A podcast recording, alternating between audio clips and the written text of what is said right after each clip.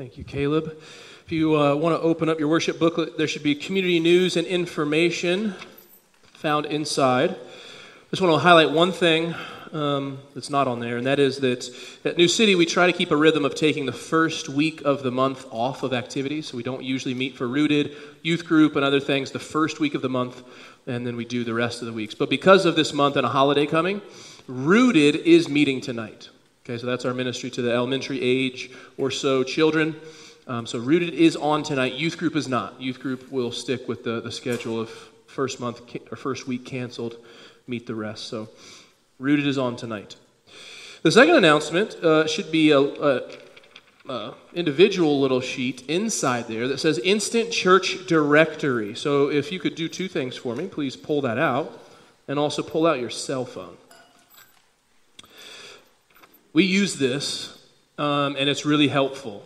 Instant Church Directory is exactly what it sounds like. It is a church directory, but it's all electronic. It's found on an app and increasingly, the staff and elder team wants to use that to pray for you because it allows us to see your faces, it allows us to see all the names of your children, um, and all of those things. And so, what we're going to do now is get you signed up on it. So, if you pull out your phone, you can either go to um, instantchurchdirectory.com or scan the QR code. The QR code will take you to the App Store where you can download the app. Go ahead and go for it.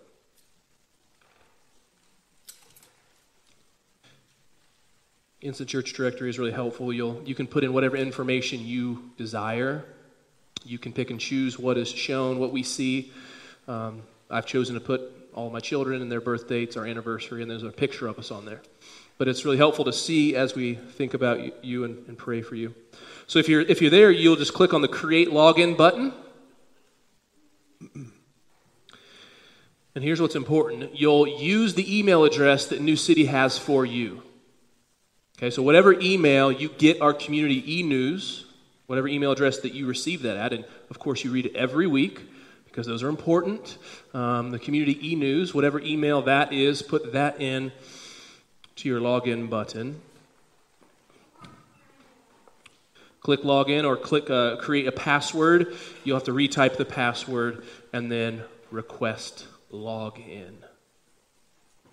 How we doing? I'm Seeing some nods. That's encouraging. What you're doing there, once you make a password and then click request login, you will receive an email at a later time. Uh, I think it, it, will be from service at Instant Church Directory. Um, that's how you'll finish your registration and then upload a photo and all those things. That is because Rebecca, our administrator, has to okay you. That, that guards the Instant Church Directory from any outside strangers and weirdos getting in. Um, and so she has to okay you, but that's why we're using your email that you already have on file with New City.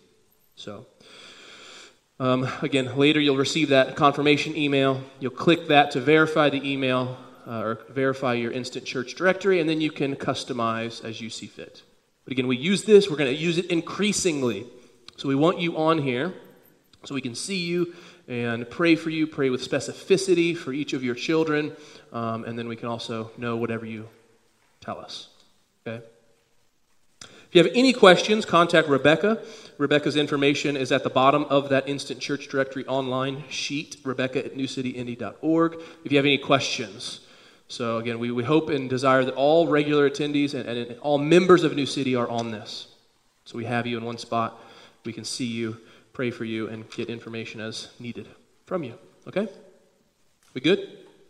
If you open up your um, community news and information there, the sermon text you'll find located John chapter 15 on the left side. We've been going through a series in John 15 looking at abiding in Christ. There's a bolded part, which is just verses 12 through 17.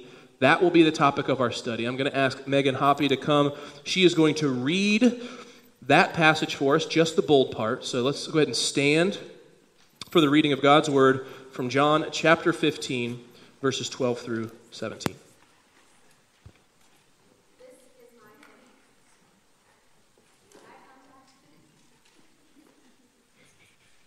This is my commandment that you love one another as I have loved you. Greater love has no one than this, that someone laid down his life for his friends.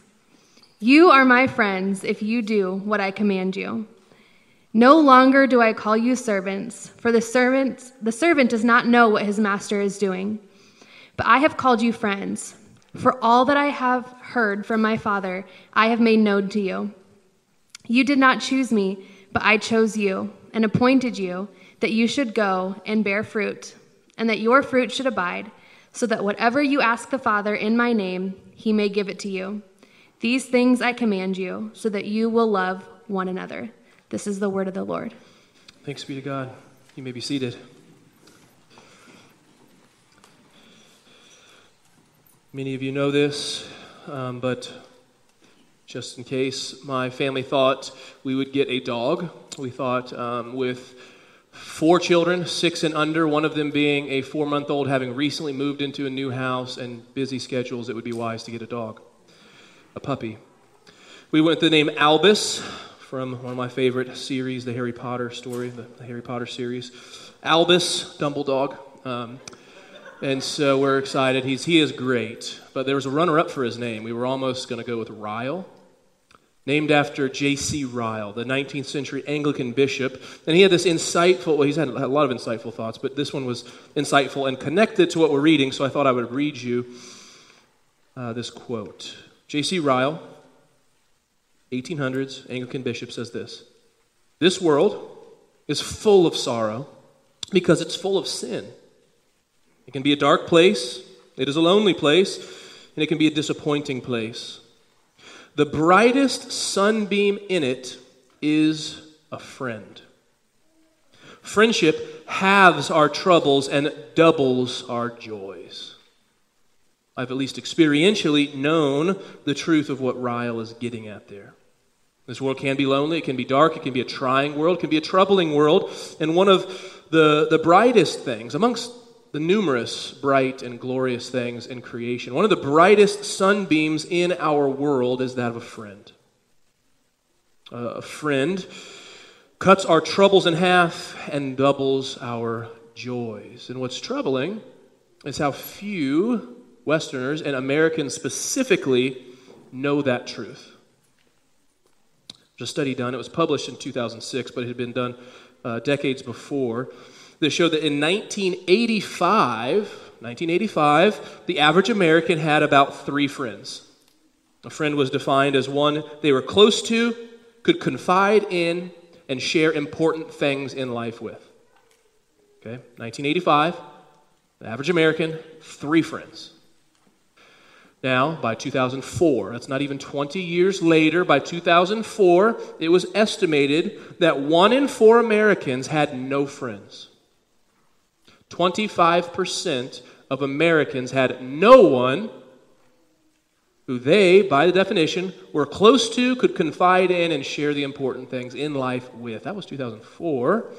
I wonder what that number is now since 2007 and onward with the proliferation of these things called smartphones in my pocket and Twitter and Instagram and Facebook and scroll, scroll, scroll. I wonder if that's even more, but let's assume 25% is correct. That's one in four people do not know friendship, which cuts your troubles in half and doubles your joy. Is one of the brightest sunbeams in our day and age today. I'm not saying that to, to depress you, I'm saying it because although he's speaking of mutual friendship between people, we are looking at a text where Jesus Christ, our Lord Jesus, calls you his friend. But also, maybe to challenge us with the reality that friendship's kind of a big deal. C.S. Lewis captured this really well in speaking about the love of friendship or friendship love.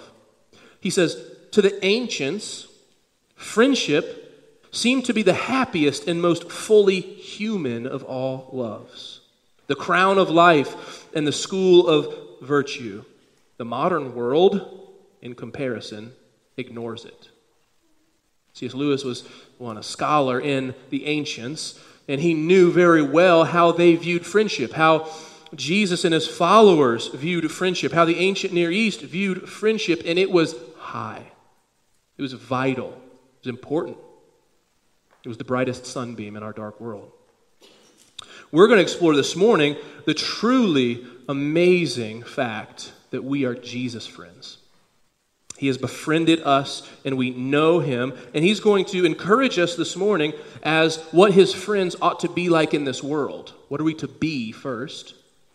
But then what are we to do? What does it look like to be a friend of Jesus in this world? And so if I had to boil it down to one main point, it's in bright red in the insert there that Jesus calls us to abide in him so our love will be expansive, growing. We've been exploring this truth of abiding in Jesus, and he uses the image of a vine, a grapevine in the Middle East, that Jesus is the vine, and we are the small branches connected to the vine that bear fruit. And the fruit we bear is Jesus type of fruit. We get our life from the vine. And Jesus is reminding us that a part of that abiding in Jesus and why he wants us to is that as we draw life from the vine, as we abide in Jesus, our love grows and we're able to show the love of Jesus to one another. So our love will be expansive. So, to explore this paragraph, verses 12 through 17, we're going to do so in three points or three statements. The first one is just from verses 12 and 13 that Jesus calls believers to love one another. Believers are called to love one another. Notice verse 12. This is my commandment that you love one another just as I have loved you. We didn't plan it this way, but just in the, the timing of the Heidelberg Catechism, which we used as our confession of faith today, we studied the first, uh, the two great commandments. Jesus asked, what, What's the greatest commandment? And he says, The first is to love God with all of our heart, soul, mind, and strength. The second is like it love our neighbor as ourselves. Jesus seems to be adding something here, something maybe even more beautiful, more challenging for us. Fellow branches to love one another. You notice he doesn't just say, love one another as yourself. Jesus says, no, no, no. We are to love one another as he loves us. There are ways in which I love myself and I can love you the way I love myself. But Jesus is adding a little extra flavor to it. Jesus loves me greater than I love myself. More amazingly, more selflessly than I love myself. And it's that type of love we're to have for one another because that's how he loves us. Notice, as I have loved you, you love one another. So, how has Jesus loved us? Well, we could spend the rest of the morning, the rest of the day exploring all the ways in which Jesus loves us, but Verse 13 tells us one way Greater love has no one than this, that someone lay down his life for his friends. Again, Jesus is telling his followers, go love one another that way, but he's telling them to do that because that's how Jesus loves us.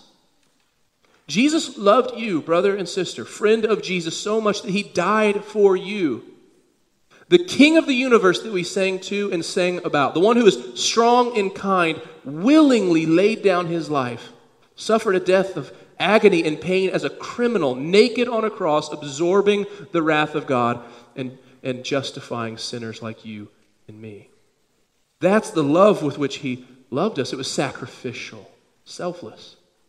And he's saying, as I love you, love one another sacrificially self sacrificially. I love that Jesus was also very patient.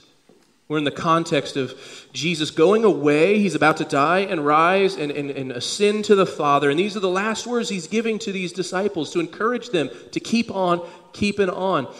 And over and over again, we see Jesus' patience. Good old Pete. Peter saying things and putting his foot in his mouth.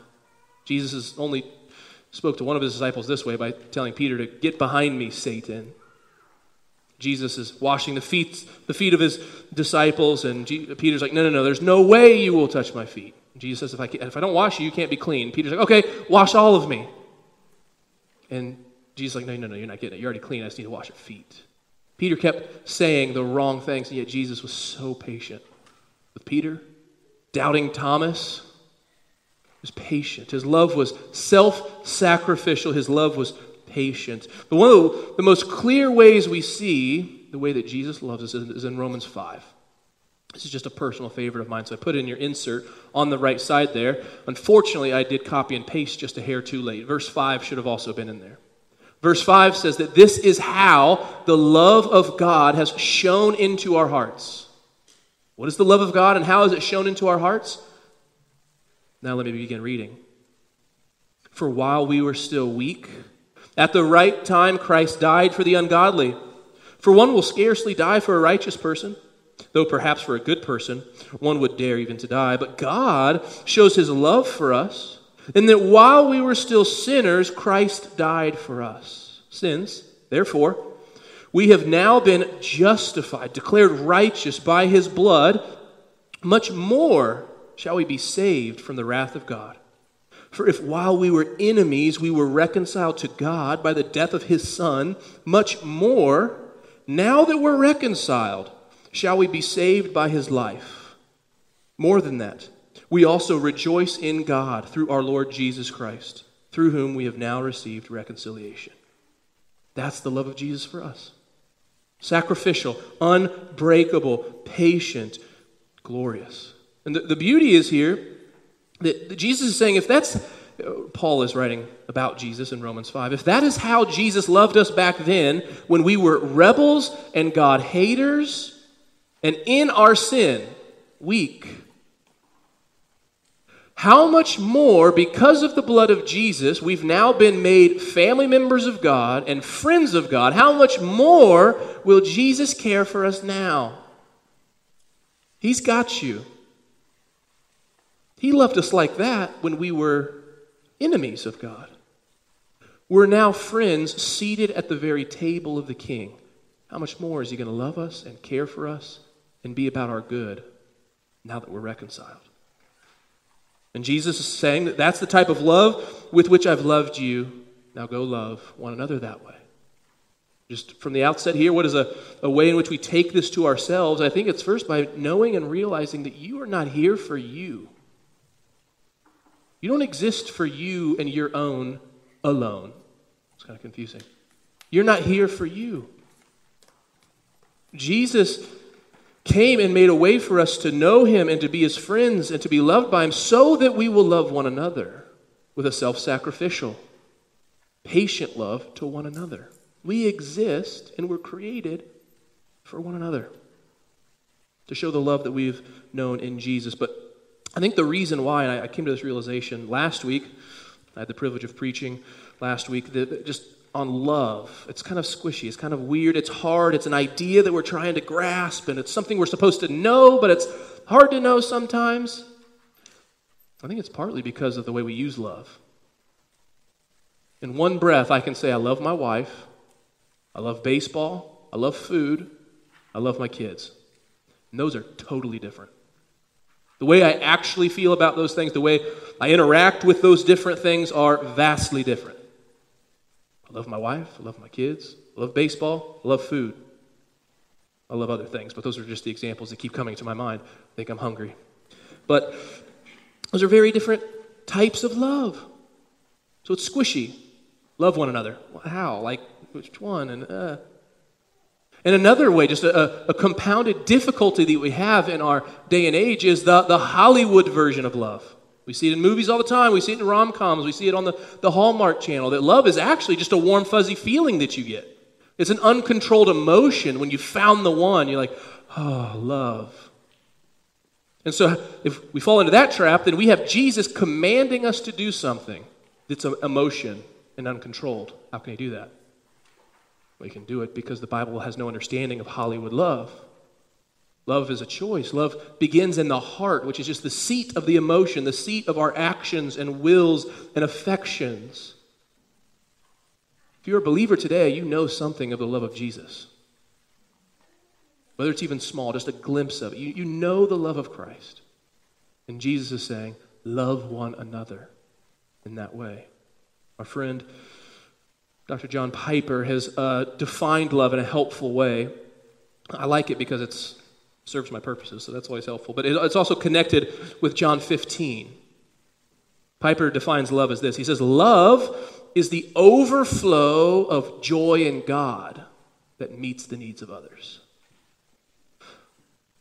Love, first and foremost, is a joy thing. It's a joy in God that oozes over, bubbles over, and meets the needs of others. And why I like that is because it's right in the context of John 15, verse 11. Right before where Megan began reading. These things I have spoken to you, Jesus says, that my joy may be in you and your joy may be full. Now, verse 12 go love one another. A joy in God. Our joy being full in our Savior and in our Creator, we can't help but just overflow in loving one another. Jesus has loved us, so love one another. Another application point of thought here, and I feel like I'm just beating the same drum, largely because we've just come out of a four part series on the church, and we've talked community, community, be about church, make Sunday morning a priority. You were made for it, you were created for it. So, what, what does this have to do with this? Well, we need one another. Verse 12 says, This is my commandment. This is the commandment of Jesus on your life now, that you love one another as I have loved you. Well, what does one another necessitate. Others. To one another, you have to have others. You were created to be in community, to have friends. Your Christian walk is not an island by yourself. You and the, the, the, Bible and the Holy Spirit on your bed, and that's, that's all you need to know Jesus. All of the New Testament use, almost all of them are plural. Y'all, we need one another. Dietrich Bonhoeffer, actually, in writing on the importance of friendship and why you need community, why you need other brothers and sisters in your life, says this Christians need other Christians because often the Christ in them is greater than the Christ in me. We can't see our own sins sometimes.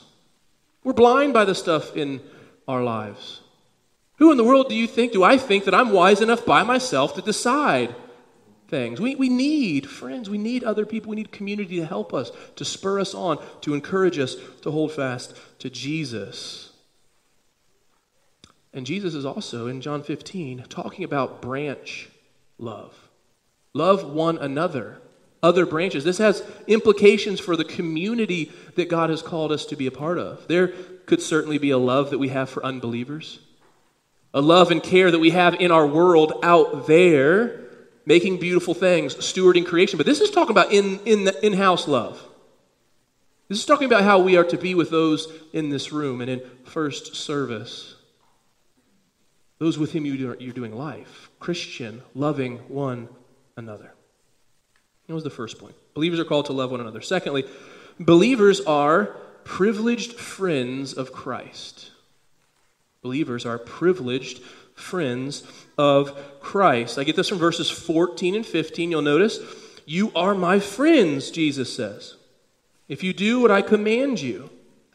As I've already mentioned, friendship is a big deal in the ancient world. So when Jesus uses that word friend, it means something. It's about his own, my friends. Let me use a pop culture reference to see if you guys can pick up what I'm laying down. Nod your head or just give me a, a sneaky thumbs up because you're probably too shy to raise your hand. But do you know where this comes from? My grandfather was a fire and brimstone preacher. Preacher, preacher. Hands going up everywhere. That's a line from Aaron Burr in the, the, the, Broadway musical Hamilton. The song Wait For It. It's actually one of my favorites. Um, largely because he's referencing his grandfather. Does everybody know who's Aaron Burr, the third uh, vice president of the United States? Do you know what his grandfather was? Who? Jonathan Edwards. A great Puritan and revival preacher, Jonathan Edwards, had a daughter, Esther Edwards Burr, Aaron Burr's mom. And she, in writing a letter to a friend, said this Nothing is more refreshing to the soul, except communication with God Himself, than the company and society of a friend. Communication with God is certainly most refreshing for the soul, but next to that, there is nothing better for our souls than company of a friend. A friend. There's implications, you know, between us and the need of friends in our lives. But this is specifically talking about God Himself. Jesus' words here, we get both of Esther Edwards Burr, her words here. I almost said Burr, sir. Um, we get in relationship with Jesus a friend. and communication with God Himself, the best of both worlds. We should absolutely pursue mutual relationships in our lives. But uh, we're talking about friendship with Jesus. There's nothing more sweet, more refreshing for the soul. In the ancient times, which C.S. Lewis kind of talked about when I began my sermon, you can read more about it in Lewis's work. But he is speaking of, of mutual friendship in the ancient world. There were different types of friendships, but mutual friendship. And in a friendship relationship in the ancient world, you would often, uh, uh, it, it would involve sharing of confidences, sharing of your secrets, everything. The sharing of possessions and property. You need something? I got you. Gladly give you something, even if it inconveniences me. Loyalty to one another. And in extreme cases, laying your life down for one another. And I think the temptation for us is when we're talking about love. God loves you. Jesus loves you. It's just washing over you right now, like, huh? Duh, Christiany words, Christiany words, Christiany words. Feel this, though. You have just been, Jesus has just said to you that you have a close and personal relationship with the one who is also eternal, omnipotent creator. I think you guys are grasping it and feeling it a little bit more. First service struggled a little bit. It was a little early, so I read from the Colossians 1, verses 15 and following, on Jesus being the very image of God, the beginning of history. In him, the fullness of God was pleased to dwell. And he looks at you says, I love you. I like you. I'm your friend. I've got you. What Jesus does in verse 15, or 14 and 15, is give us a couple marks of friendship with Jesus. What does it mean to be a friend of Jesus? What's he calling us to be and to do? Verse 14 is the first one it's keeping his commandments. You are my friends if you do what I command you. One, it's kind of awkward if I were to say that to you. Lucas, I, I, you can be my friend, buddy, but you got to do everything I say. It's weird. But it makes perfect sense if the one befriending us and saying he is our friend is the one who created truth and beauty. And if his commands are always good, safe, and sure, they don't bend to us, we bend to them.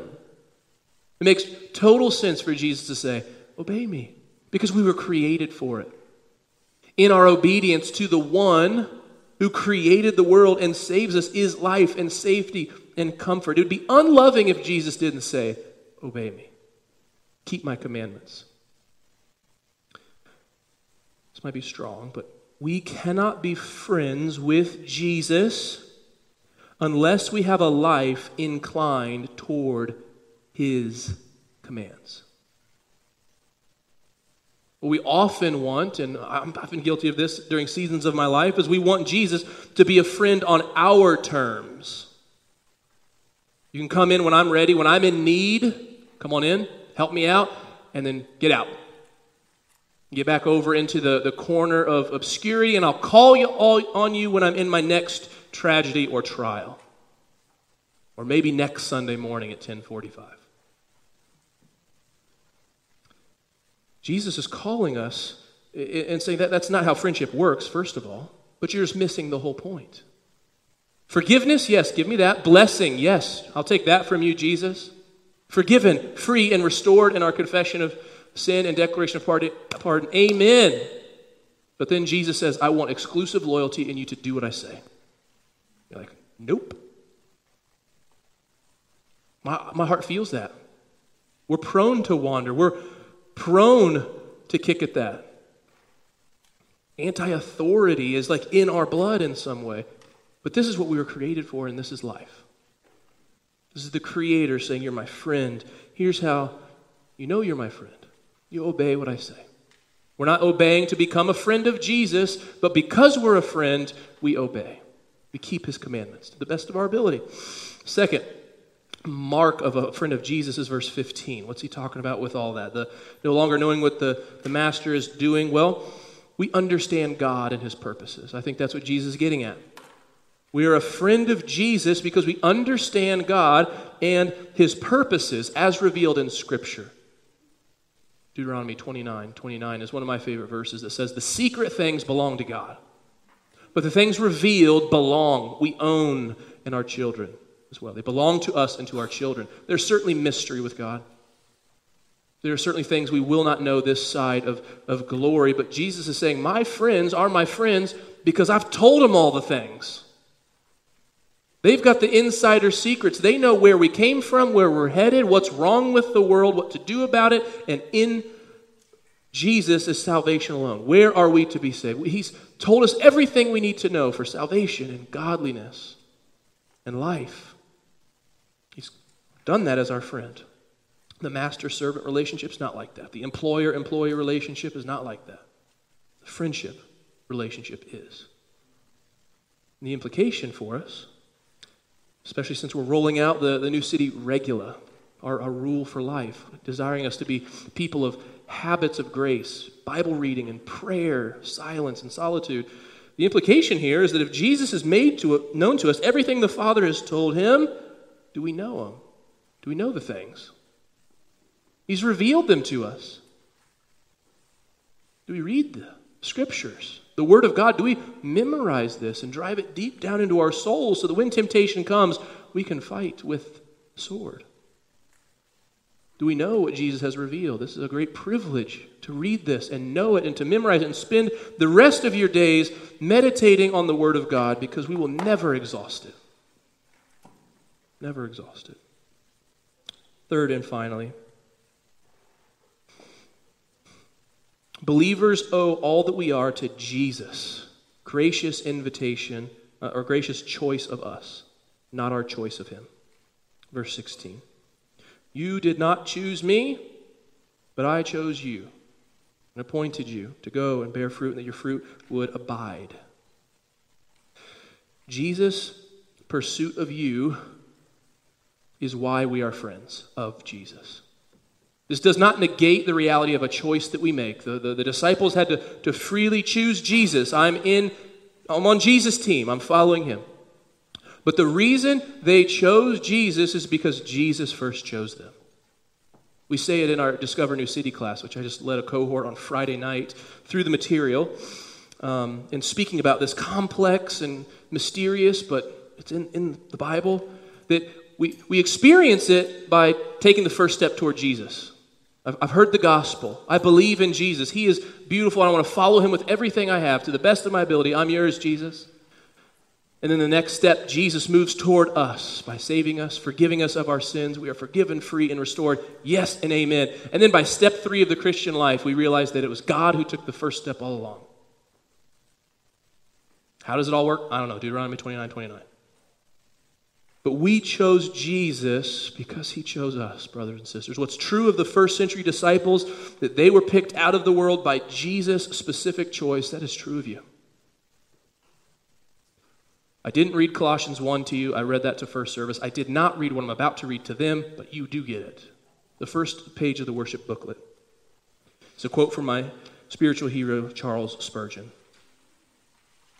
This is what I'm getting at.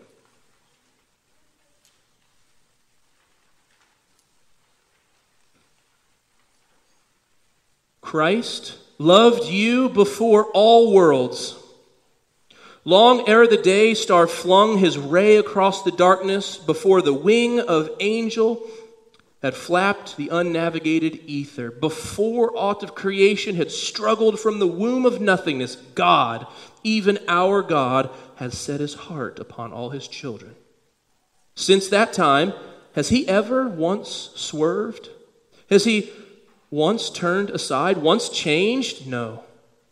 Ye who have tasted of his love and know his grace will bear me witness that he has been a certain friend in uncertain circumstances. You have often left him. Has he ever left you? You have had many trials and troubles. Has he ever deserted you? Has he ever turned away his heart and shut up his bowels of compassion? No. Children of God, it is our solemn duty to say no and bear witness to his faithfulness. I love that. That's the friend. Jesus has befriended you, and the comfort to us is that those whom Jesus befriends, he befriends forever. He's not going to lose you, he holds you. You are secure. Or, in the words of the 17th century Puritan John Flavel, if God did not, not at first choose you because you were high, he will not now forsake you because you are low. You are secure. Jesus does not divorce his friends. Jesus has invited us into abiding in him, staying connected to Jesus, who is the vine, so that our love will overflow and meet the needs of one another so that our love will be expansive and we put him on display to one another and to the world. And we have the privilege now of going to the table as friends because of the work of Jesus, the blood that he shed in his body broken for us. So we get to do this as a corporate meal. We are friends in this room, we are family. We can come together now because of our friend who reconciled us to himself. And I realize the words that I've, I've said today are kind of challenging. Don't forget verse 5. Without Jesus, you can do nothing. But with Jesus, we can know him and love one another. So let's be reminded of that, the love that Jesus has for us as we go to the table. Jesus, thank you. Without you, we can do nothing. Be with us now as we go to the table and help us celebrate afresh and remember afresh your goodness toward us in the gospel. Amen.